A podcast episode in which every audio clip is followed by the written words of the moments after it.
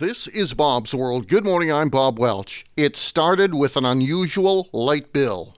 That story in a minute. 83 year old Nelson Miller has a cabin and land in St. Mary's, Nova Scotia, in Guysborough County, along East Loon Lake. And while there's many loon lakes in Nova Scotia, trust me, I looked it up.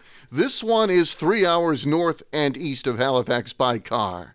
This particular loon lake. Well, last February, Nelson Miller was confused when he got an electricity bill for his cottage. The 83 year old rarely used his rural Nova Scotia cottage in the winter. So he phoned the power company and they said, The people that bought your property want you to pay the light bill. He was surprised by this because his property's not for sale.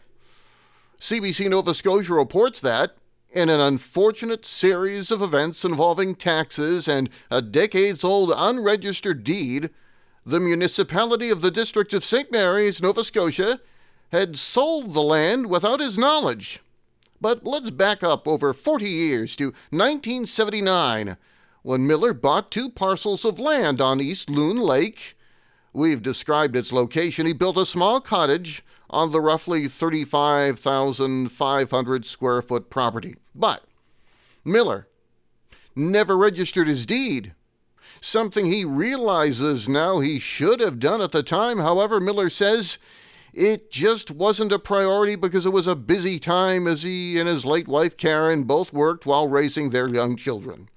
Although Miller said he always knew there were two parcels of land on the property, a larger one beside the road where he built his family cottage, and a smaller lakeside one. He paid taxes to St. Mary's municipality for both parcels under one account. Over the coming decades, the Millers enjoyed their land and cottage, spending most weekends swimming, boating, being in the woods, and eating home cooked meals. But CBC Nova Scotia reports that because Miller hadn't registered the deed, the municipality did not know he had purchased the land from the prior owner.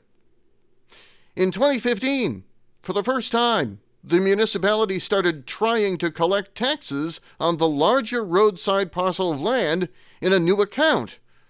But the tax bills went to a long defunct post office box used by the prior owner.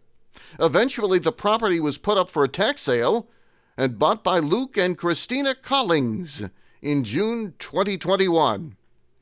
When the Collings drove out to get a look at the property before buying it, they were surprised to find a cottage on it because the tax sale advertised the property as vacant land. But the sale went through with no one coming forward. Luke said when they finally got a look at the cottage, it appeared pretty tidy with clothes, personal belongings, current mail, and the electricity was still connected. The Collings eventually connected with Miller. Although Miller, who we remind you is 83 years young, he was at first in disbelief. Luke Collings talked him through everything that had happened. When the Collings found out Miller had his original deed and his wife Karen had died very recently, the couple knew they had to return the cottage. Upon hearing that news, Nelson Miller was elated, and he tells CBC a lot of people would have said, No way, I bought it and I'm going to keep it. I owe them big time.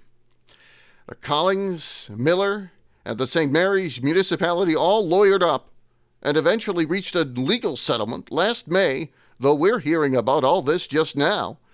The municipality paid the Collings back their $28,893 that they paid in the tax sale, plus legal expenses and interest, while the Collings agreed to give up their interest to Miller, and he signed a new deed. This time it's registered. Miller agreed to pay the remaining $2,272 in outstanding property taxes to the municipality. The Collings feel strongly that St. Mary should have done more due diligence and triple checked whether the taxes Miller was paying on the lakeside parcel might connect to the property next door.